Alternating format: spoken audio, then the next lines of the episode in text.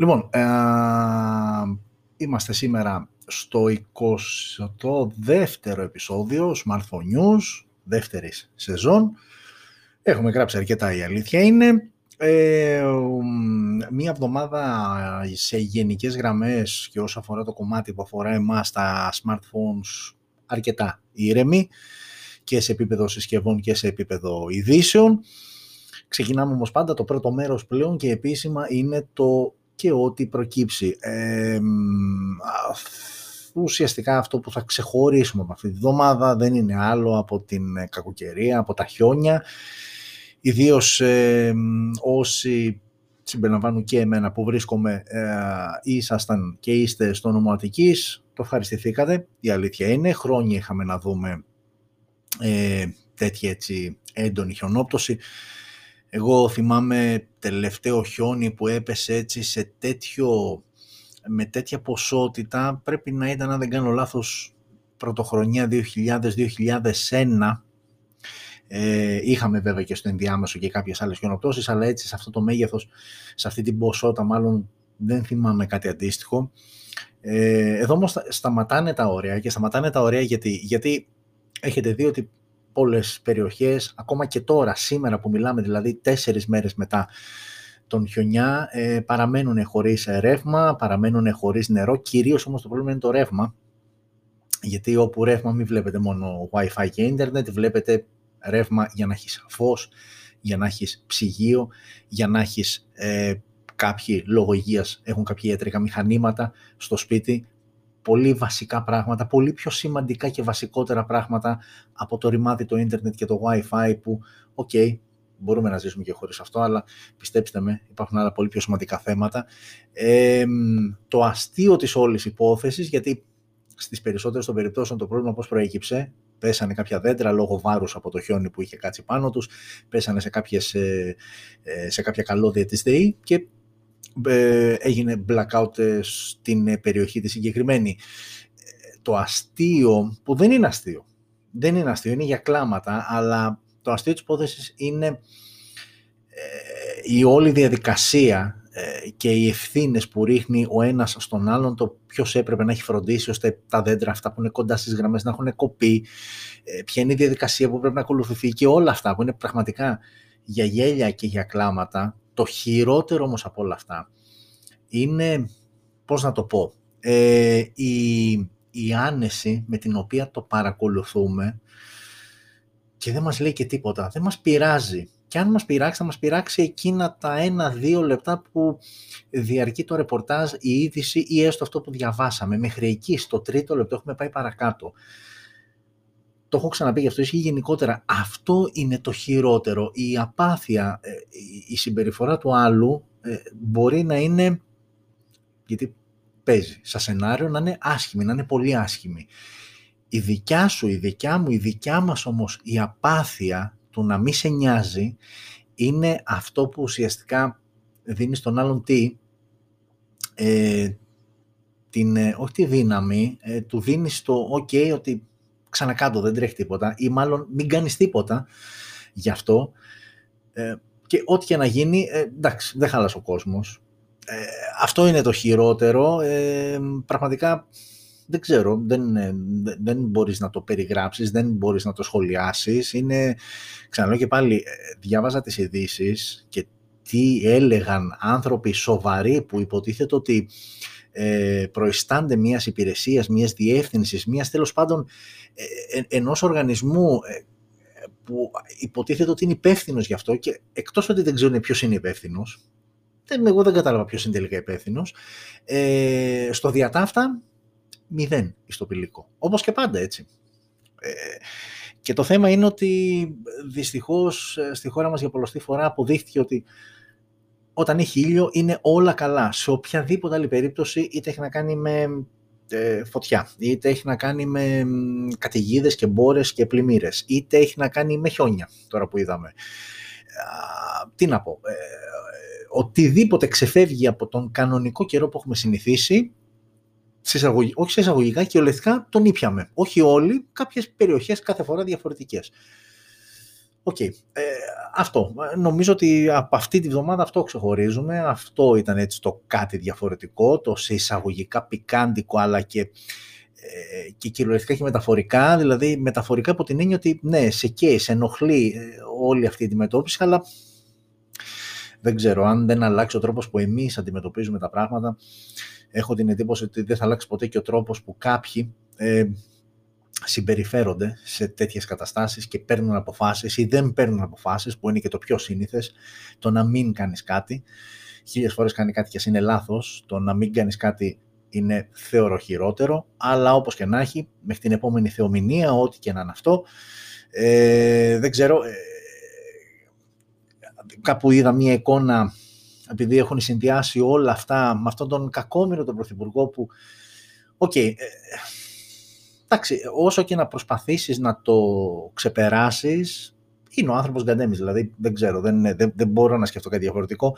Όταν πάει κάπου, όταν επισκέπτεται ένα, ε, μια εταιρεία, όταν πηγαίνει σε μια περιοχή, όταν μιλάει για κάτι, δεν ξέρω, έρχονται τα πάνω κάτω. Ε, OK, okay, κάπου είδα λοιπόν μια, ένα σκίτσο ε, που έλεγε και τώρα θα σας μιλήσω ε, για την υπερθέρμανση του πλανήτη, οπότε από κάτω ο κόσμος είναι, πιάνει το κεφάλι του και λέει «Ωχ, τι θα συμβεί από εδώ και στο εξής.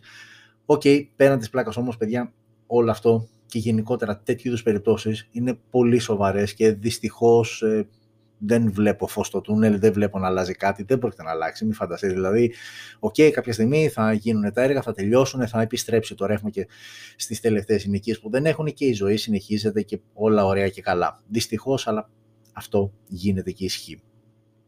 OK, okay, πάμε τώρα στα δικά μας και μπαίνουμε σιγά σιγά στο δεύτερο μέρος. Που το δεύτερο μέρος έχει να κάνει με συσκευές που ανακοινώθηκαν μέσα στην εβδομάδα που μας πέρασε δεν είναι πολλές, τρεις είναι στο σύνολο και εκ των οποίων η μία ανακοινώθηκε, για να δω κιόλας γιατί δεν θυμάμαι και τις ημερομηνίες, η μία ανακοινώθηκε 15 Φεβρουαρίου, ενώ ε, μόλις μία μέρα μετά, 16 Φεβρουαρίου, προχτές δηλαδή, ε, τη μέρα που ε, εμείς εδώ ε, τρώγαμε τα χιόνια μας, ε, η Motorola ανακοίνωνε συσκευές. Οκ, ξεκινάμε όμως ε, ημερολογιακά με την πιο παλιά, ε, στη βδομάδα που προηγήθηκε από την προηγούμενη πέμπτη μέχρι και σήμερα και θα τελειώσουμε με τις ε, νεότερες.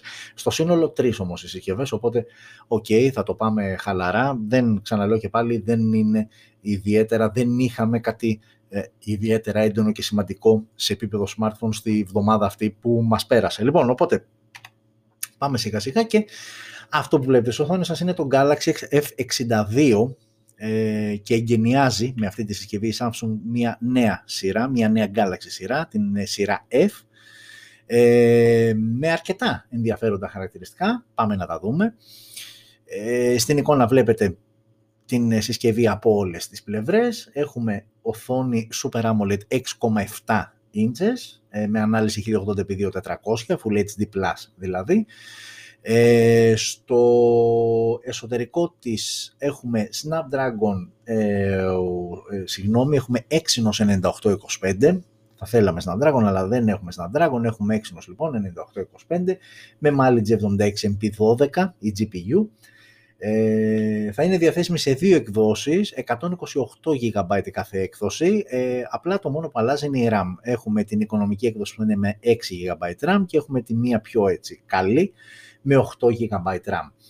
Πάμε τώρα στα της κάμερας, ενώ ας αλλάξω και φωτογραφία γιατί εδώ και με ακούτε και θα βλέπετε αναλυτικά ποιος αισθητήρας είναι ποιος και τι κάνει. Έχουμε λοιπόν βασικό αισθητήρα 64 MP wide, έχουμε έναν δεύτερο 12 MP ultra wide και έχουμε και δύο ακόμα αισθητήρες από 5 MP ο καθένας. Ο ένας για τις μακρολήψεις μας και ο άλλος για την αποτύπωση βάθους. Ε, LED flash ε, κάτω από αυτήν την ε, ε, περιοχή που βρίσκονται οι τέσσερις αισθητήρες, δυνατότητα λήψης βίντεο 4K στα 30 frames per second και 1080 επίσης στα 30 frames per second. Μπροστά στην τρυπούλα, στο punch hole, πείτε το πώς θέλετε, που είναι πάνω και μέση της οθόνης, έχουμε ε, τον selfie αισθητήρα 32 MP wide με υποστήριξη HDR και δυνατότητα λήψης βίντεο 4K στα 30 fps και 1080 στα 30 fps. Μας αρέσει η λήψη βίντεο 4K στα 30 fps το έχουμε ξαναπεί ότι οι selfie κάμερες πλέον ε, είναι αρκετά αναγκαίες, ε, δηλαδή κόσμος ε, κάνει πράγματα, πολλά χρησιμοποιούνται στη selfie κάμερα ε, και ενώ πάντα πίσω οι πίσω εισιτήρες είναι οι καλύτεροι κτλ. Η αλήθεια είναι ότι όταν θες να τραβήξεις κάτι με το κινητό, μάλλον όταν θες να τραβήξεις εσένα με το κινητό, το κάνεις με τη selfie κάμερα γιατί θες να έχεις και το ε, και το view από την οθόνη του τι ακριβώς δείχνει. Από πίσω θα έχεις καλύτερο αποτέλεσμα, αλλά είναι λίγο πιο δύσκολο ε, στο να χειριστείς το τι ακριβώς τραβάς εκείνη τη στιγμή. OK, okay, λοιπόν, 32 MP ξαναλέω και πάλι ο αισθητήρα ε, της ε, μπροστινής κάμερας. Έχουμε μόνο ηχείο και θύρα για ακουστικά. έχουμε NFC, έχουμε ραδιόφωνο, έχουμε Type-C στο κάτω μέρος. Ο σαρωτής δαχτυλικών αποτυπωμάτων βρίσκεται στα πλάγια, όπως βλέπετε δεξιά ε, στο σασί πάνω της συσκευής. Το Super Wow είναι η μπαταρία όμως. Η μπαταρία είναι χωρητικότητας 7.000 mAh που είναι υπεραρκετή, με γρήγορη φόρτιση στα 25W. Άρα εδώ έχουμε ένα καλό σετάκι, έχουμε δηλαδή μία από τις μεγαλύτερες μπαταρίες νομίζω ότι είναι η μεγαλύτερη μπαταρία σε ε, έτσι ε, ε, branded συσκευή, δηλαδή όταν λέω brand συσκευή θα μου πεις γιατί υπάρχει καμία που είναι non-brand. Όχι βέβαια, αλλά μιλάμε για ε, τόσο ε, μεγάλο όνομα. Βλέπε Samsung, βλέπε ε, Nokia, βλέπε όλες αυτές οι εταιρείες. Τέλος πάντων, νομίζω πρώτη φορά βλέπουμε 7.000 mAh μπαταρία σε τέτοιο μέγεθους ε, brand. Ε, και έχει και 25W γρήγορη φόρτιση, γιατί κάποιος έλεγε ότι α, πετάξαν 7.000 mAh, θα βάλουν και κανένα 10-15. Όχι, έχεις το 25 γρήγορη φόρτισης και είναι μια συσκευή που στη βασική της έκδοση, ξαναλέω και πάλι η βασική έκδοση είναι 628, είναι στα 270 ευρώ. Άρα, OK, okay, ε, στο σύνολό της και δεδομένης και της τιμής που πλέον είπαμε, είναι μια αρκετά καλή επιλογή. Ε, σε επίπεδο αισθητήρων, ok, ένα συμπαθητικό setup, δεν είναι κάτι το τρομερό. Έχεις όμως πολύ καλή μπαταρία, έχεις super AMOLED οθόνη 6,7, άρα έχεις και μεγάλη ποιοτική οθόνη. Ε, τώρα σασί, ok, γυαλί μπροστά, όλα τα υπόλοιπα είναι πλαστικά, αλλά ξαναλέω και πάλι για τα 270 ευρώ που κοστίζει η έκδοση 628 του Galaxy F62 ε, είναι μια αρκετά καλή επιλογή. Οκ, ε, και φεύγουμε από τον Galaxy F62 και πάμε εδώ. Α, δύο οι νέες συσκευές που ανακοινώθηκαν από τη Motorola, Moto G10 και Moto G30, G10 αριστερά όπως κοιτάζετε και G30 δεξιά. Βλέπετε ότι η εξωτερική εμφάνιση είναι σχεδόν 99% πανομοιότυπη. Υπάρχει μια ελαφριά διαφορά εκεί που βρίσκονται οι αισθητήρες ε, και συγκεκριμένα στην διάταξη του flash. Είναι λίγο πιο φαρτί στο G30 που είναι και το καλύτερο εκ των δύο, αλλά πάμε να τα δούμε αναλυτικά. Θα ξεκινήσουμε με το G10 και θα δούμε τι παραπάνω έχει να μας προσφέρει το G30. Λοιπόν, το G10 που ξαναλέω και πάλι είναι αριστερά, όπως βλέπετε, εντάξει τα γράφει από κάτω βέβαια, μη γύρω με σπαστικός. Έχουμε λοιπόν οθόνη 6,5 inches IPS LCD με ανάλυση 720x1600 του testing HD+, Android 11 out of the box, Snapdragon 460 στο εσωτερικό με Adreno 610. Οι διαθέσιμες εκδόσεις του G10 θα είναι 464 και 428. Εδώ έχουμε standard RAM, 4 GB σε κάθε περίπτωση, ο αποθηκευτικός χώρος αλλάζει 64 και 128, αλλά θα υπάρχει και η δυνατότητα χρήσης κάρτας microSD για κάποιον που θέλει περισσότερο αποθηκευτικό χώρο και μάλιστα σε ξεχωριστή θύρα που σημαίνει ότι το Dual SIM δεν το χαλάς, μπορεί να έχεις δύο κάρτες SIM και να βάλεις και μία microSD για περισσότερο αποθηκευτικό χώρο. Πάμε τώρα στα της κάμερας, τέσσερις ε, οι αισθητήρες ε, στο πίσω μέρος, 48 wide ο βασικός αισθητήρας, ένας δεύτερος αισθητήρας 8 MP ultra wide και δύο αισθητήρες από 2 MP ο καθένας για τις μακρολήψεις και την αποτύπωση βάθους. Ε, LED flash, δυνατότητα λήψης βίντεο μόλις 1080p στα 30 και 60 frames per second, ενώ μπροστά στο τύπου δάκρυ εκεί πάνω ε, notch βρίσκεται ένας αισθητήρας 8 MP wide και πάλι 1080 στα 30 fps η δυνατότητα λήψης βίντεο ε, μόνο ηχείο θύρα για ακουστικά, τα υψί στο κάτω μέρος. Έχουμε NFC, εδώ δεν υπάρχει ραδιόφωνο.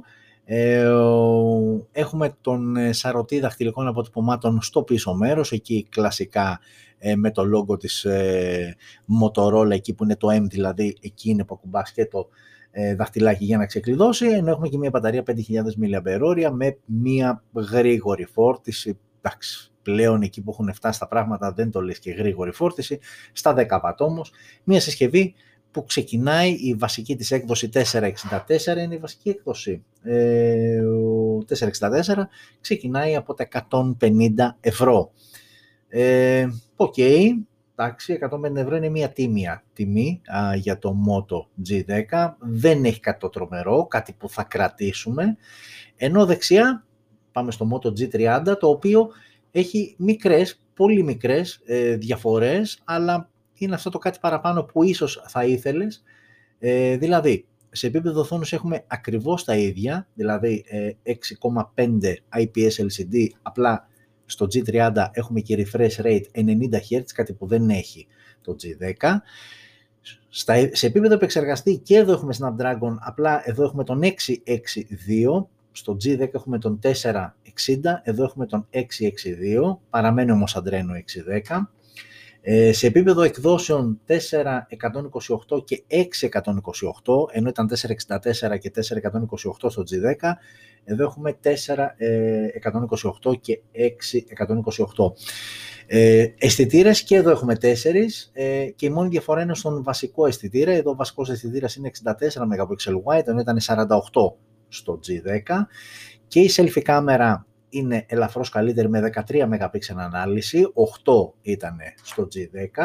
Έχουμε την ίδια μπαταρία, 5.000 mAh, απλά εδώ πλέον η γρήγορη φόρτιση δεν είναι 10W που ήταν στο G10, αλλά είναι 20W, OK, okay, σοβαρεύει λίγο γρήγορη φόρτιση και πάμε στα 180 ευρώ. Ε, στη βασική έκδοση 428. Προφανώς δεν το συζητώ ότι εσύ που θα δώσεις 150 θα δώσεις και 30 ευρώ παραπάνω και προφανώς θα πας στο G30 που σου δίνει καλύτερο επεξεργαστή, σου δίνει καλύτερη βασική κάμερα, σου δίνει πιο γρήγορη φόρτιση, ε, καλύτερη selfie, γενικότερα ε, στα σημεία είναι καλύτερο το G30 το G10, αναμενόμενο και λόγω ονομασίας. Από 180 ευρώ νομίζω ότι είναι μια καλή επιλογή και αυτό ε, και είναι μια συσκευή που σε αυτή την τιμή, τώρα βέβαια θα μου πεις όταν έρθει η Ελλάδα δεν θα έχει αυτή την τιμή, αλλά ας, υποθέταμε, ας υποθέσουμε ότι ερχόταν και είχε 180 ευρώ, μπαίνει σε μια κατηγορία που, ε, okay, ουσιαστικά Redmi και Realme, αυτοί οι δύο ε, παίζουν ε, σε αυτή την κατηγορία, αλλά είναι ε, το G30 μια αξιόλογη πρόταση που μπαίνει σφίνα και ok, ε, έχει τις ελπίδες της και τις πιθανότητες της να κάνει κάτι καλό. Το G10 στα 150, ναι, οκ, είναι μία συσκευή που δεν θα μας μείνει, δεν έχει κάτι να σχολιάσουμε και ξαναλέω και πάλι δεν υπάρχει και λόγος κάποιος να την πάρει. Αν φτάσει στα 150, ε, δίνει και ένα εικοσάρικο παραπάνω που λέει ο λόγος και δεν πάει όχι μόνο στο G30, γενικότερα έχει αρκετές και καλύτερες επιλογές από το Moto G10. Και κάπου εδώ, τόσο γρήγορα, και συγχωρέστε με τέτοιο εγώ, αλλά τα δεδομένα, ε, τελειώσαμε και με το δεύτερο ε, μέρος ε, της εκπομπής που έχει να κάνει με τις συσκευές που ανακοινώθηκαν την εβδομάδα μας πέρασε. Αυτές ήταν όλες. Ε, οπότε πάμε και στο τρίτο πλέον μέρος, που στο τρίτο μέρος όσοι το γνωρίζετε, που μας παρακολουθείτε και όσοι μας βλέπετε πρώτη φορά, τι κάνουμε στο τρίτο μέρος. Στο τρίτο μέρος λοιπόν έχουμε πάρει, έχουμε τσιμπήσει, έχουμε ξεχωρίσει κάποιες ειδήσει από τον ε, κόσμο των smartphones και ερχόμαστε εδώ να τις συζητήσουμε μαζί σας και να δούμε τι έχουν να μας πούν. Οπότε λοιπόν πάμε σιγά σιγά ε, να δούμε ε, τι θα δούμε. Και ξεκινάμε με αυτό εδώ, με αυτή εδώ την ομορφιά πριν μπω σε λεπτομέρειες ε, και επειδή πολλές φορές έχει τύχει ε, να παρουσιάζουμε ε, από τη Let's Go Digital ε, από αυτή την παρέα ανθρώπων να πούμε ένα-δύο λόγια τι κάνουν αυτοί οι άνθρωποι εκεί γιατί λένε γιατί πολλοί λένε μα αυτό δεν υπάρχει, τι είναι, πού, πώς. Στη Let's Go Digital λοιπόν που είναι μια ομάδα ανθρώπων που ασχολούνται και με κινητά, όχι μόνο, αλλά και με κινητά. Αυτοί τι κάνουν λοιπόν, όταν ε, βγαίνει κάποια πατέντα, βγαίνει δηλαδή ένα κινητό στα χαρτιά, μια ζωγραφιά, το παίρνουν αυτό, το επεξεργάζονται και στο παρουσιάζουν ε, πώς θα μπορούσε να είναι σαν πραγματικό προϊόν. Ε, αυτό που βλέπετε στις οθόνες σας είναι λοιπόν άλλη μια, ε, άλλο ένα concept phone. Γενικότερα οι εταιρείες ε, και είναι αρκετά έντονο αυτό το χαρακτηριστικό, θα έλεγα τον τελευταίο χρόνο ε, έχουν, έχουν παίξει αρκετά. Και όταν λέω έχουν παίξει, τι εννοώ, ότι δοκιμάζουν πράγματα. Είτε με foldable συσκευές, είτε με rollable συσκευές, ε, είτε με αυτό εδώ, που αυτό εδώ ανήκει στην κατηγορία των foldable συσκευών, ε, μια κατηγορία που ακόμα, ακόμα ε, δεν ε, έχει καταφέρει να κερδίσει κοινό και γιατί είναι λίγες οι επιλογές και γιατί αυτές οι λίγες επιλογές είναι πανάκριβες και γιατί γενικότερα είναι κάτι πολύ καινούριο, είναι, είναι σε πολύ εμβριακή κατάσταση ακόμα αυτή η νέα κατηγορία κινητών η οποία όμως όπως όλα δείχνουν, Mate X2 ανακοινώνεται σε λίγες μέρες, όπως όλα δείχνουν το 2021 θα είναι μια χρονιά ορόσημο για την κατηγορία, που ή θα την ανεβάσει ή θα την θάψει τελείως. Φαντάζομαι περισσότερο το πρώτο, ε, έτσι θέλω να πιστεύω. Ε, δεν μπορώ να φανταστώ ότι από όλα αυτά τα concept phones τελικά θα μείνουμε με ένα Galaxy Fold, με ένα Mate X2 και με όλα τα υπόλοιπα που μοιάζουν μεταξύ τους. Η λογική αυτό λέει. Αυτό λοιπόν εδώ πέρα είναι και πού βασίστηκε αυτό, γιατί ξεκινάμε από το τελικό αποτέλεσμα πώς φαίνεται αυτό εδώ, γιατί αυτό είναι η πατέντα της Vivo, ένα foldable phone το οποίο όμως τι γίνεται, διπλώνει ανάποδα. Δηλαδή ε, η οθόνη διπλώνει προς τα έξω, οπότε εδώ πέρα που το βλέπετε διπλωμένο, όπως είναι μπροστά, ακριβώς είναι και πίσω, δηλαδή είναι οθόνη μπροστά και πίσω. Αυτό είναι όμως το, ε, το, το concept ε, και εδώ η συσκευή είναι κλειστή ε, και εδώ είναι όταν είναι ανοιχτή, πώς φαίνεται δηλαδή το πίσω της μέρος, ε, ξεχωρίζουμε σίγουρα τους πέντε αισθητήρες. Ε, εκεί θα υπάρχουν πέντε αισθητήρες. Προφανώς δεν υπάρχουν πληροφορίες και λεπτομέρειες. Έτσι, ένα σχέδιο, είναι μία ιδέα, μία άποψη. Ε, πέντε λοιπόν οι αισθητήρες. Ε, και είναι ουσιαστικά το μόνο που κρατάμε, συν το ότι θα είναι μια συσκευή που θα μοιάζει κάπως έτσι, αν δηλαδή αυτά τα σχέδια παραμείνουν έτσι, δεν τροποποιηθούν και μπουν σε γραμμή παραγωγής, αυτό που θα βγει θα μοιάζει αρκετά με αυτό που βλέπετε στην οθόνη σας, μια συσκευή η οποία θα διπλώνει προς τα έξω όμως και θα έχουμε οθόνη παντού και μπροστά και πίσω. Ε, δεν ξέρω κατά πόσο είναι πρακτικό, γιατί όπως φαντάζεστε και υποψιάζεστε, μια τέτοια οθόνη, ένα, μια τέτοια μάλλον συσκευή, πώς θα τη βάλεις σε θήκη, αφού θεωρητικά θα ξεδιπλώνει. Από την άλλη, αν δεν τη βάλεις σε θήκη και σου πέσει, υποτίθεται ότι αυτό είναι ολόκληρο οθόνη. Πόσο ανθεκτικό γυαλί ε, θα φοράει και τι είδους θα είναι αυτό το γυαλί. OK, okay, δημιουργούνται εύλογα πολλά ερωτήματα. Προφανώς έχουμε πολύ ψωμί μπροστά μας μέχρι να δούμε να παίρνει μια κάποια τελική μορφή. Εδώ να είμαστε, να είμαστε καλά και θα το ξαναδούμε με περισσότερες λεπτομέρειες. OK, okay, όπως και να έχει, αυτό είναι ε, μία άποψη της Vivo για μία πατέντα που κατοχύρωσε για foldable ε, phone, το οποίο όμως η οθόνη, η συσκευή κλειδώνει προς τα έξω και αφήνει όλη την οθόνη ε, εκτεθειμένη. OK. Okay. Ε, φεύγουμε από εδώ και πάμε στην επόμενη είδηση. Η επόμενη είδηση είναι αυτό εδώ. Αυτό που βλέπετε είναι το Mi i11 Ultra, υποτίθεται. Και βάζω τη λέξη υποτίθεται γιατί. Η συσκευή είναι να ανακοινωθεί αρκετά σύντομα, δεν έχει διαρρεύσει κάποια ημερομηνία, αλλά όλα δείχνουν ότι είμαστε κοντά. Ε... Όμως εμφανίστηκε ο κύριος που βλέπετε, όσο βλέπετε, σε αυτό το channel, στο Tech Buff, που είναι δικό του channel, και ο οποίος ε, έρχεται και λέει ότι εγώ με κάποιο τρόπο το βρήκα και το έχω εδώ και πάμε να κάνουμε ένα βίντεο. Οπότε από αυτό το βίντεο προέκυψε μία φωτογραφία αυτή και μία φωτογραφία αυτή που βλέπουμε την ε, συσκευή ε, σε δύο διαφορετικές αποχρώσεις. OK, okay. είναι ξεκάθαρο ότι όλο αυτό το σύστημα της κάμερας πίσω εξέχει, εξέχει πραγματικά το άκρος εντυπωσιακό είναι αυτή η μικρή οθόνη που που διακρίνεται δίπλα στους αισθητήρες, που αυτή η μικρή οθόνη, που θα τη δείτε εδώ καλύτερα που είναι ανοιχτή, ουσιαστικά λειτουργεί όταν θα χρησιμοποιήσεις τη συσκευή για να τραβήξεις selfie ε, με τους πίσω αισθητήρες, λειτουργεί σαν viewfinder, δηλαδή για να βλέπεις αυτό που τραβάς. OK, okay, τρομερό όλο αυτό. Ε, τώρα βέβαια για αυτήν την κατασκευή με τους αισθητήρες, ok, okay, απόψεις δίστανται, κάποιοι σου λένε wow, κάποιοι σου λένε πώς είναι έτσι, είναι γκουμούτσα, πετάγεται αυτό και εδώ φαίνεται πολύ πιο καθαρά. Άλλοι λένε ότι όλο αυτό είναι μία μούφα και δεν είναι η συσκευή όπως ε, θα παρουσιαστεί, που μου φαίνεται απίθανο, δηλαδή OK, okay, ε, φαντάζομαι ότι γιατί ο άνθρωπος αυτός είχε βίντεο, δηλαδή τη συσκευή αυτή την είχε στα χέρια του και τη λειτουργούσε κανονικά. OK, okay, θα το μάθουμε σε λίγες μέρες. Ξαναλέω και πάλι είμαστε πολύ κοντά ε, στην ανακοίνωση του Mi 11 Ultra. Φυσικά υπάρχουν όμως πληροφορίες σχετικά με τη συσκευή.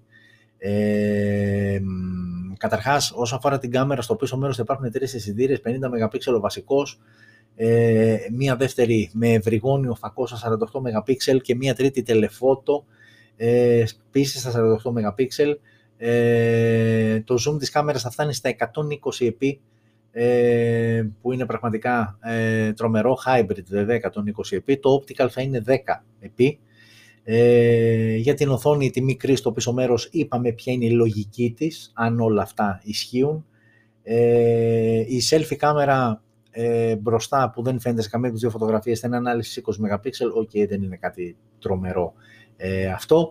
Ενώ όσο αφορά την οθόνη της, αναμένεται με οθόνη μεγέθους 6,7 inches, OLED τεχνολογίας, ε, WQHD Plus ανάλυση, ok, και 120 Hz refresh rate. Γυαλί Gorilla Glass Victus, αναμενόμενο και λογικό. Ε, πιστοποίηση IP68 ε, για την αδιαβροχοποίηση ε, τις αδιαβροχοποιητικές ιδιότητες ε, της συσκευής. Στο εσωτερικό Snapdragon 888, επίσης ψιλοαναμενόμενο, και μιλάμε για την κορυφαία συσκευή της Xiaomi για το 2021 και μπαταρία 5.000 mAh με γρήγορη φόρτιση στα 67W, ok, super wow είμαστε και εδώ.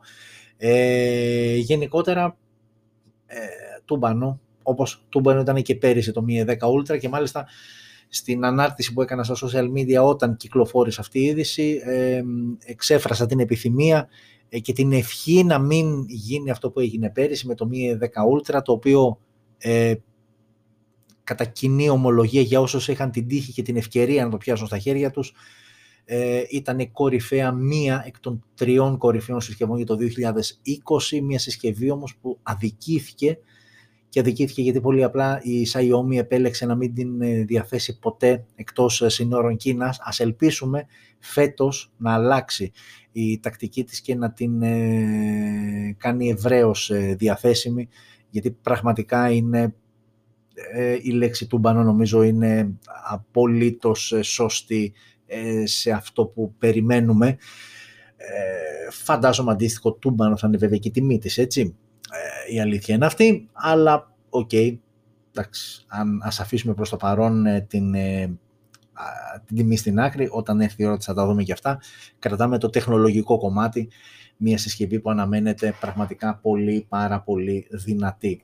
Ε, ενώ η επόμενη είδηση μένουμε σε Xiaomi, θα μου πεις πώς μένουμε σε Xiaomi, τι εδώ βλέπουμε μια λίμνη ας πούμε, αν είναι αυτό λίμνη, τι είναι τη Xiaomi, όχι, αλλά εδώ έρχεται η Xiaomi και σου λέει τι, ότι αν και δεν έχει κυκλοφορήσει ακόμα το Mi 11, έρχεται και σου λέει, ξέρεις κάτι, το Mi 11 τραβάει, εντάξει, μην την πω τη λέξη την άλλη, ακόμα είναι νωρίς, τραβάει πολύ καλές φωτογραφίες, τραβάει super φωτογραφίες. Και ξέρεις τι, να πάρε μία φωτογραφία σε ένα περιβάλλον, ε, σε ένα φυσικό τοπίο που έχει πολλά χρώματα για να δεις τι μπορεί να καταφέρει η, ο αισθητήρας, η κάμερα του Mi 11 ε, που όντως, αν η φωτογραφία δεν έχει πειραχτεί και αν πραγματικά είναι τραβημένη, γιατί πολλά έχουν ακούσει και πολλά έχουν δει τα μάτια μας, αν όλα αυτά ισχύουν, ε, βλέπουμε μια πολύ όμορφη φωτογραφία, ο ουρανός, ε, τα χρώματα της ε, λίμνης, ξαναλέω και πάλι αν είναι λίμνη, δεν ξέρω ακριβώς τι είναι, αλλά αυτό που βλέπω μου αρέσει, βλέπω μια σε αρκετά μεγάλο ποσοστό φυσικότητα στα χρώματα. κάπου εκεί στο βάθος πρέπει να υπάρχει και ένας άνθρωπος. Okay. Ε, αυτό που βλέπουμε ε, μας αρέσει. Ε, τώρα από εκεί και πέρα το έχουμε ξαναπεί. Ε, πάντα στα χαρτιά η εταιρεία, ιδίως όταν έχει να κάνει με κάποιο flagship, ε, θα στα παρουσιάσει όλα super. Ε, η ουσία όμως είναι όταν το πιάσετε εσείς, όταν το πιάσουμε εμείς, όταν γενικότερα, όταν γενικότερα η συσκευή φτάσει στα χέρια του καταναλωτή, εκεί ε, θα δούμε πραγματικά ε, πόσο μετράει και πόσο τελικά καλή είναι. OK, okay. αυτό είχε να κάνει με Mi 11 και φεύγουμε από Xiaomi και πάμε εδώ. Εδώ δεν έχει να κάνει τόσο με τη συσκευή, Samsung είναι, εδώ έχει να κάνει με το και το καινούριο ε, user interface ε, της Samsung, το One UE 3.1 ένα update που θα είναι σε λίγες μέρες διαθέσιμο, ήδη μάλλον σε κάποιες άλλες χώρες είναι διαθέσιμο σε κάποιες συγκεκριμένες ε, συσκευές, τις οποίες και θα πούμε στη συνέχεια ή μάλλον να τις πούμε τώρα και να πούμε στο τέλος τι παραπάνω έχει για το τριάρι, το οποίο και αυτό δεν έχει πολύ καιρό ε, ζωής.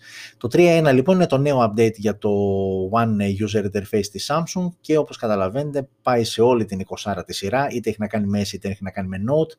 S20, S20 Plus, S20 Ultra, ε, Note 20, Note 20 Ultra, ε, Z Fold 2 και Z Fold, Z Flip, S10, Note 10, και ε, στις πιο ταπεινές ε, Galaxy A71, A51, A90, A80, A70 και A50. Αυτές λοιπόν είναι οι πρώτες συσκευές που θα αναβαθμιστούν με το 3,1 User Interface, One User Interface. Τώρα, ε, σαν update δεν είναι κατωτρομερό, δεν είναι μεγάλο, έρχεται όμως και σου προσθέτει δύο-τρία πραγματάκια που κάνουν τη διαφορά. Και ποια είναι αυτά τα δύο-τρία πραγματάκια; Έχουμε λοιπόν μία αναβάθμιση στο single take feature, ε, το οποίο παίρνει ουσιαστικά, ε, έχει τη δυνατότητα να πάρει πλέον περισσότερα frames ανά δευτερόλεπτο ε, και με αυτό τον τρόπο σου δίνει τη δυνατότητα να ε, γράψεις μικρά κλιπάκια ε, με, την, ε, με το feature του slow motion. ένα δεύτερο feature που έρχεται και προστίθεται είναι το object eraser, δηλαδή ε, σε κάποια φωτογραφία, βλέπε αυτή εδώ πέρα, επιλέγεις ένα συγκεκριμένο σημείο το οποίο μπορείς να το σβήσεις επιλέγοντας το συγκεκριμένο σημείο και ενώ ότι βλέπετε την οθόνη, τη φωτογραφία μάλλον τέρμα αριστερά να είναι έτσι, τέρμα δεξιά καταλήγει έτσι, έχοντας διώξει αυτά τα πέριτά που είναι μέσα στη μέση, τώρα κάποιο πουλί που πέταξε ή οτιδήποτε άλλο, μάλλον όχι, ένα δεύτερο αερόστατο που είναι από πίσω, ε, μάλλον δεύτερο αλεξίπτωτο, συγγνώμη, είχε αερόστατο, κάποιος έπεσε από πίσω και φαινόταν, το σβήνεις όλο αυτό και μένεις μόνο εσύ ε, να φαίνεσαι. Ε, ενώ επίσης μία τρίτη ε, λειτουργία, που okay, τώρα από εδώ δεν το καταλάβεις και πολύ, είναι ότι έχει, έχουμε το touch, autofocus ε, και auto exposure, ε, controller, όλα αυτά σημαίνει τι σε απλά ελληνικά, ότι μια φωτογραφία που έχεις τραβήξει μπορείς εφόσον μετά την έχεις αποθηκεύσει στο κινητό σου να την επεξεργαστείς, να πειράξεις δηλαδή με το focus, να, να, να, να πειράξεις ε, την, το χρωματισμό και τα λοιπά, τη φωτεινότητα και όλα αυτά. Δύο-τρία πραγματάκια λοιπόν ε, που έχουν προσθεθεί στο 3.1. Επίσης έχουμε ε, μια καινούργια λειτουργία, το Eye Comfort Shield Feature, ε, που τι είναι για όσους το ακούτε και το ακούσαμε και εμείς πρώτη φορά, είναι ουσιαστικά μία εξέλιξη του Blue Light Filter, ε, που είναι ουσιαστικά ένα φίλτρο το οποίο ε, επηρεάζει την απόχρωση του μπλε και ουσιαστικά κάνει πιο ευανάγνωστη, πιο ξεκούραστη την οθόνη ε, σε κάποιες ώρες της ημέρας. Αυτή, λοιπόν, αυτό το feature λοιπόν που έχει το One UE 3.1 έρχεται και αποτελεί μια φυσική συνέχεια του Blue Light Filter και αυτά, αυτές είναι οι ουσιαστικές πινελιές, προσθετικές πινελιές του 3.1 σε σύγκριση με το 3, λίγες αλλά ok, okay, αρκετά καλές. Τώρα βέβαια θα βρεθεί κάποιος στάνταρ και θα πει μα καλά εμείς αυτά τα είχαμε και ναι προφανώς όλα αυτά που περιγράψαμε τώρα, υπάρχουν εφαρμογές που μπορείς να κατεβάσεις και να τα... Αλλά μιλάμε για κάτι official, κάτι επίσημο, κάτι εργοστασιακό που έρχεται να μπει στη συσκευή σου. Από εκεί και πέρα προφανώς υπάρχουν άπειρες εφαρμογές ε, εκεί έξω που μπορείς να κατεβάσεις και να κάνεις όλα αυτά που περιγράψαμε. Πάρα πολύ ωραία. Ε, συνεχίζουμε με αυτό εδώ. Όπα, θα μου πεις τι είναι αυτό εδώ; Δεν είναι ερωτικό μήνυμα λόγω του Αγίου Βαλεντίνου ε, και είμαι σίγουρος ότι δεν μπορείτε να το διαβάσετε κιόλας, αλλά θα σας το διαβάσω εγώ γιατί αξίζει. είχαμε ένα θέμα την προηγούμενη εβδομάδα με τη Vodafone, αν θυμάστε, και κάποια emails που έρχονται και σου ζητάνε στοιχεία, pin, πιστοτικές κάρτες κτλ. κτλ, κτλ. Και είπαμε, σοβαρευτείτε παιδιά, δεν παίζει και δεν τα δίνουμε ποτέ. Εδώ έχουμε μία άλλη απάτη ε, από την Huawei Ελλάδος, δηλαδή αυτό το γράφω πάνω πάνω. Και ε, ε, εμένα αν ερχόταν, σε μένα αυτό το μήνυμα, ήδη θα δεν είχα ψηλιαστεί. Πριν μπω στη διαδικασία να το διαβάσω, το, το ρεζουμέ είναι ότι ε, είπε, ήρθε σε κάποιους συνδραμητές από όλων των εταιριών, δεν είχε να κάνει με Cosmote, Wind, Vodafone κτλ. Ήρθε λοιπόν αυτό το μήνυμα το οποίο έλεγε τι, ότι κέρδισες το P40 Pro, ούτε καν το P40, το P40 Pro. Φίλε, είσαι τυχερός, το κέρδισες. Θα μου σου δώσεις ονοματεπώνυμο, διεύθυνση, τηλέφωνο και δελτίο ταυτότητας, σκανάρισμα και οι δύο πλευρές, στείλ' τα μου για να σου στείλω τη δωράρα σου. Οκ.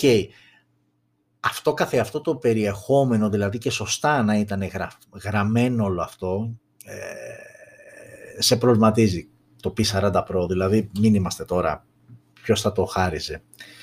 Ε, όμως, πάμε όμως και, στο, και, στο, και στη λεπτομέρεια που καλώς κακός παιδιά πλέον στις εποχές μας πρέπει, οφείλει να είσαι καχύποπτος γιατί κοιτάνε να μας κλέψουν από παντού. Είναι δεδομένο. Οπότε δυστυχώς πρέπει να γίνουμε όλοι μας πολύ περισσότερο καχύποπτοι γιατί ε, το εκμεταλλεύονται ε, η τεχνολογία μάλλον, το είπαμε και στην προηγούμενη εκπομπή, το λέμε και τώρα, η εξέλιξη της τεχνολογίας, ναι μεν μας κάνει τη ζωή πιο εύκολη, πολλά πολλά ωραία και πράγματα κτλ. Αλλά πάει χέρι-χέρι και με την εξέλιξη της απάτης και των τρόπων που βρίσκουν κάποιοι για να μας ε, πάρουν λεφτά ή γενικότερα οτιδήποτε έχει αξία για μας. Έρχεται λοιπόν το μήνυμα με τίτλο Huawei, ε, Huawei Ελλάδος. Θα έλεγε Ελλάδας δεν θα έλεγε καν Ελλάδας ή και τα λοιπά, αλλά Ελλάδος. OK, okay. και πάμε τώρα. Συγχαρητήρια. Είστε ένας από τους νικητές του παιχνιδιού βραβείων και ως έπαθλο θα λάβετε την αναφερθείσα συσκευή Huawei P40 Pro. Ήδη εσύ έχεις ρίγη συγκίνησης που το διαβάζεις. Και συνεχίζουμε. Λόγω της κατάστασης και της τρέχουσας κατάστασης με τον ιό της κορώνας, με τον ιό της κορώνας, ε, το μήνυμα αυτό είναι screenshot από χρήστη που το έλαβε έτσι, έτσι δεν το έχει γράψει κάποιος, δεν το έχει πειράξει. Με τον ιό της κορώνας, λοιπόν. Μπορείτε να κατεβάσετε το βραβείο με τον ακόλουθο τρόπο και οι απαραίτητες πληροφορίες είναι αυτά που πρέπει να στείλεις και που είπα πριν. Και κλείνει λέγοντας: Μετά τη λήψη και επεξεργασία των δεδομένων τις επόμενες 2 με 4 μέρες, η συσκευή αποστέλλεται στη διεύθυνσή σας. Συγχαρητήρια για άλλη μία φορά. Άρα λοιπόν, ε, θα μου πει κάποιος, κάτσε ρε φίλε, από πού και ως πού. Πρέπει να καταλάβεις το συντακτικό, δηλαδή, ok, okay, δεν είναι ούτε formal, ούτε. Είναι σαν να το έγραψε ε, ο φίλος μου, ο 12χρονος, που θέλουμε να κάνουμε μαζί μια πλάκα, ας πούμε. Έτσι.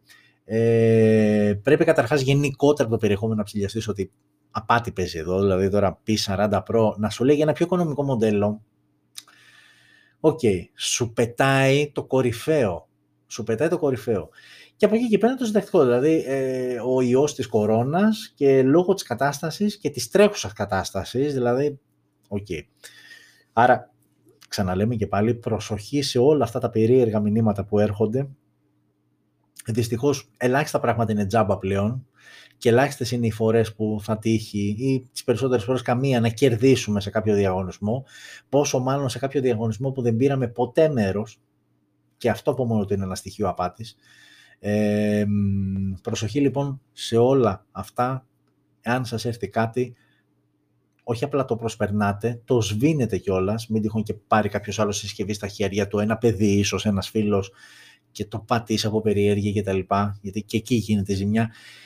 Δεν τα ανοίγουμε ποτέ, τα διαγράφουμε. Αν έχουν link μέσα, ποτέ δεν το ανοίγουμε και προς Θεού δεν δίνουμε προσωπικά στοιχεία. Δηλαδή, έχει γίνει με όλο αυτό το GDPR, ε, με τα προσωπικά δεδομένα, έχει γίνει όλος αυτός ο χαμός. Μην στέλνετε ταυτότητες, μην στέλνετε προσωπικά δεδομένα, βλέπει αφήμη, άμκα, ε, καλά, δεν μιλάω για PIN, δηλαδή δεν υπάρχει περίπτωση κανένας και ποτέ να σου ζητήσει από τράπεζα δηλαδή κυρίως, να σου πει ε, στείλε μου λίγο το PIN της κάρτας σου, να δω κάτι. Παιδιά, ξεκολλάτε τον αριθμό της κάρτας κτλ όλα αυτά πρέπει να ψυλλιάζεστε και από ένα σημείο και μετά να το μυρίζεστε πριν καν το ανοίξετε ότι είναι μούφες και μακριά από μας και από όλους μας. OK, okay, τέλος ε, το μάθημα. Αισθάνθηκα λίγο έτσι ε, δίωξη οικονομικού, ηλεκτρονικού, συγγνώμη, εγκλήματος, αλλά παιδιά πρέπει να εκπαιδευτούμε, να εκπαιδεύσουμε τα παιδιά μας οπωσδήποτε, αλλά να εκπαιδευτούμε και εμείς οι ίδιοι, να εκπαιδεύσουμε και τους μεγαλύτερους γονείς μας, γιατί όλοι αυτοί καραδοκούν να μας κλέψουν. Και πάμε εδώ στην Μπαρθελώνα, ε, Βαρκελόνη, μια πολύ όμορφη πόλη, εκεί όπου οι περισσότεροι από εσάς ξέρετε ότι κάθε χρόνο γίνεται το MWC 2021 φέτος, το περσινό θυμάστε τι έγινε, ήταν μόλις είχε σκάσει, μάλλον όχι μόλις είχε σκάσει, μόλις είχε αρχίσει να μεγαλώνει το όλο θέμα με τον κορονοϊό. Και τελευταία στιγμή εβδομάδες, δύο εβδομάδες πριν αν δεν κάνω λάθος, μία με δύο εβδομάδες πριν ε, ακυρώθηκε ε, γιατί πηγαίνει κόσμος, πηγαίνει πολλοί κόσμος, πηγαίνει χιλιάδες κόσμο ε, φέτος λοιπόν ανακοίνωσαν ότι για το 2021 θα πραγματοποιηθεί 28 Ιουνίου. Το πάνε έτσι να έχουμε μπει καλοκαίρι και να έχουμε τελειώσει και τον πρώτο μήνα. Θεωρητικά νιώθεις λίγο πιο safe από πλευράς κορονοϊού, ε, ότι τα πράγματα θα έχουν βελτιωθεί, πώς θα έχουν πάει εμβολιασμοί και όλα αυτά. Ε, και βέβαια αυτό είναι το μεγάλο, το επίσημο, το καλό, το, το ωραίο. Υπάρχει και το μικρό ε, MWC που γίνεται παραδοσιακά στη Σανγκάη και το οποίο θα γίνει ε, την επόμενη εβδομάδα. Ε, εκεί θα πάνε 20.000 επισκέπτες και αν δεν μπορείτε να καταλάβετε το μέγεθος του αριθμού, φανταστείτε ότι κατά μέσο όρο πήγαινε γύρω στις 60 με 70.000 κάθε χρόνο. Φέτος θα πάνε 20.000, είναι περιορισμένος ε, ο αριθμός των ανθρώπων που θα το επισκεφτούν λογικό λόγω της κατάστασης. Αντίστοιχα, για την ε, Βαρκελόνη ο αριθμός, ο μέγιστος επιτρεπτέος αριθμός θα είναι 50.000 κόσμου και αυτός ο αριθμός πολύ μικρότερος από αυτούς που πραγματικά πήγαιναν, αλλά όλα αυτά έρχονται και ε, ευθυγραμμίζονται με την όλη κατάσταση του κορονοϊού κτλ. Όταν κατά μέσο όρο στην Βαρκελόνη ήταν τουλάχιστον 120.000 ε, στο συγκεκριμένο α, ας το πούμε συνέδριο, όχι ακριβώς συνέδριο, έκθεση, λίγο απ' όλα. Οκ, 28 Ιουνίου λοιπόν, εκτός συγκλονιστικού απρόπτου, θα έχουμε το MWC για το 2021. Και φτάνουμε αισίως στην τελευταία είδηση, που νομίζω ότι είναι και πιο εντυπωσιακή, από όλα αυτά που είδατε και ακούσατε σήμερα από εμένα. Ε, πριν ε, θα ήταν γύρω στις 4-5 εκπομπές είχαμε δει το concept phone που είχε παρουσιάσει η OPPO το X 2021 ε, και εδώ πλέον πάμε ένα βήμα παραπέρα, φεύγουμε από τα foldable, τα αναδιπλούμενα δηλαδή κινητά και πάμε στα ξεδιπλούμενα, στα rollable. Ένα τέτοιο λοιπόν ήταν και το concept phone από την OPPO, το X 2021, αυτή ήταν η η ονομασία του τώρα δεν ξέρουμε πότε και αν θα βγει και αν θα έχει αυτό το όνομα, αλλά μιλάμε για το X 2021. Φαίνεται λοιπόν ότι όποτε το έχει πάρει στα σοβαρά τα, το όλο θέμα ε, και δεν ήταν απλά ε, έτσι ε, μια φουτουριστική ιδέα απλά για να τη δούμε και να μαζέψουμε κόσμο. έχει κατασκευάσει κάποιες πρώτες συσκευές και έχει αρχίσει να τις μοιράζει για reviews. Μία από αυτές πήγε στα χέρια ενός ανθρώπου ε, που είναι από τη Γερμανία και θα το δούμε εντάχει το βίντεο, εντάξει, όχι όλη την παρουσίαση, αξίζει όμως να δούμε ένα-δύο πραγματάκια. Ε, θα κλείσω τον ήχο του, όχι το δικό μου, γιατί, γιατί μιλάει γερμανικά και φαντάζομαι ότι αυτή τη στιγμή, έτσι, 10 και 4 δεν έχει κάποιο την όρεξη να ακούσει προσπέρνω το γεγονός ότι λογικά δεν θα ξέρει και κανένας, θα ξέρουν ελάχιστοι, αλλά ακόμα και αυτοί φαντάζομαι ότι δεν έχουν την όρεξη να ακούσει. Οπότε περισσότερο πάμε να δούμε εικόνα, γιατί βασικά δεν μας νοιάζει και τι λέει. Περισσότερο θέλω να, θέλουμε να δούμε τι, α, ε, τι λέει. Ε, οπότε πάμε λίγο, ε, πάμε λίγο να δούμε εδώ. Ε, ξαναλέω και πάλι έχω κλείσει τον ήχο. Αυτός λοιπόν ευτυχισμένος ε, άνθρωπος έχει πάρει αυτό το πακέτο που θα δείτε ευθύς αμέσως που κάποιος θα φανταζόταν ότι έχει κάποιο βάζο μέσα ε, και όχι α, κινητό, αλλά όχι, κινητό έχει. Ε, και είπα θα το τρέξω γιατί η διάρκεια του είναι, πόσο είναι, Εντάξει, τέσσερα λεπτά και κάτι δεν είναι μεγάλο, δεν θα κάτσουμε να το δούμε τώρα όλο. Έτσι να το δούμε λίγο να το βγάλει καταρχάς από το κουτί. Κοιτάξτε εδώ. Ε, τι ωραία. Οπ, το τραβάει και να το. Εντάξει, βέβαια τη βλέπει την οθόνη, λες και είναι μέσα σε σακούλα και μάλιστα είναι ξεδιπλωμένο έτσι όπως βγαίνει από το ε, κουτί. Και τώρα το διπλώνει, μάλιστα. Το πίσω μέρος είναι αυτό. Να εδώ πέρα τώρα έτσι λίγο για να το δείτε πιο καθαρά. Οπ. Ωραία πράγματα.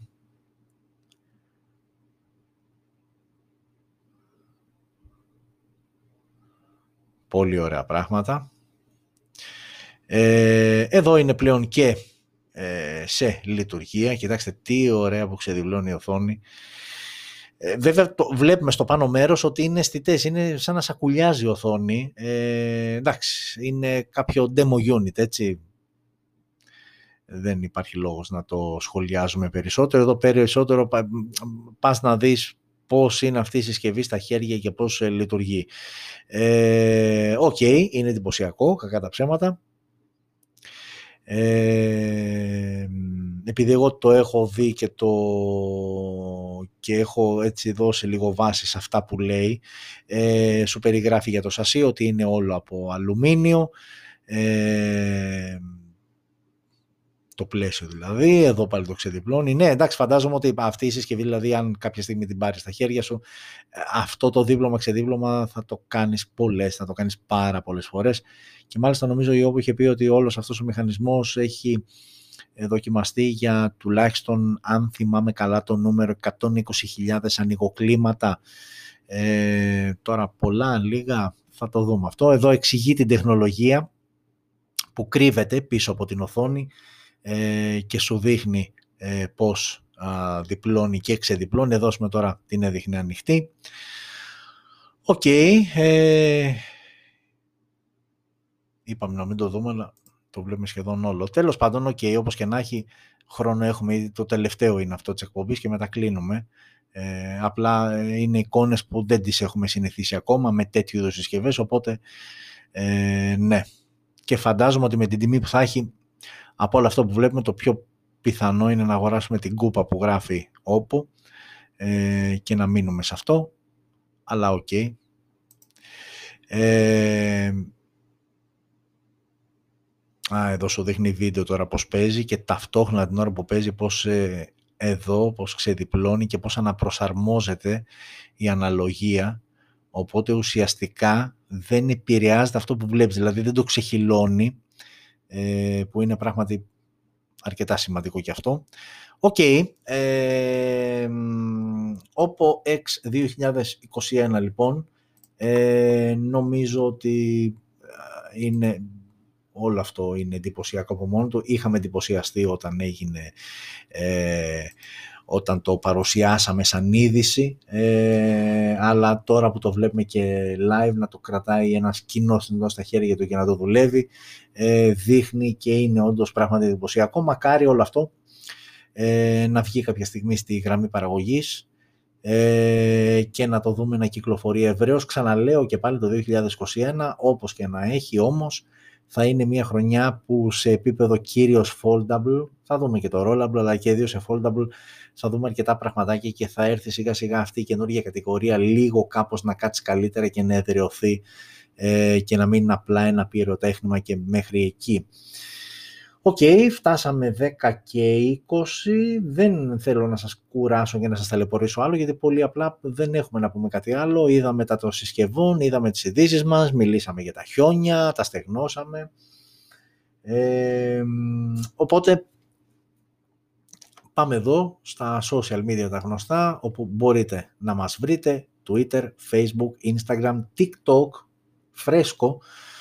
Ε, ok, okay, έχει την πλάκα του, έχει την πλάκα του το TikTok ε, και ήδη έχω ανεβάσει ένα βιντεάκι έτσι και γενικότερα θέλουμε λίγο, δεν θα έχει σχέση με τις ειδήσεις και τα λοιπά, αλλά έτσι ε, σαν πρώτη ιδέα είναι να βάλουμε κάποια ιστορικά στοιχεία όσον αφορά το κομμάτι βέβαια που μας ενδιαφέρει τα smartphones. Ένα πρώτο βιντεάκι που ανεβάσαμε ήταν να πούμε ποιο ήταν το πρώτο και θα σας το πω, μπείτε στο TikTok και δείτε το, ποιο ήταν το πρώτο smartphone που κυκλοφόρησε οπότε στον κόσμο. Ε, subscribe στο κανάλι μας, ελάτε να γίνουμε πολλοί, διαδώστε το, πείτε το σε φίλους. Το έχω ξαναπεί και θα το λέω συνέχεια, όσο περισσότεροι γινόμαστε, τόσο πιο δυνατοί γινόμαστε, άρα τόσο καλύτερο γίνεται αυτό το εργαλείο που λέγεται Smartphone GR και βοηθάει και εσάς και να μαθαίνετε πράγματα από τον κόσμο των smartphones αλλά και να βρίσκετε πιο εύκολα και πιο σωστά το επόμενό σας κινητό όταν θα σας δημιουργηθεί ανάγκη να το αποκτήσετε που μεταξύ μας αν αφήσουμε στην άκρη τα λεφτά, κάθε και λίγο δημιουργείται αυτή η ανάγκη γιατί όλο και κάτι καινούριο βγαίνει και τα λοιπά και μιλάμε για κινητό, δεν μιλάμε για αυτοκίνητο, αλλά το κινητό σε τρώει και ακόμα και όταν είσαι ικανοποιημένος θα βγει κάτι άλλο που θα το θες και θα μπει στη δικασία να τα αλλάξεις και, και, και. Τέλος πάντων τα έχουμε κάνει όλοι. Παλιότερα τα κάναμε πολύ πιο συχνά, τώρα όχι τόσο, αλλά όπως και να έχει η αγάπη είναι μία και παραμένει για τα smartphones.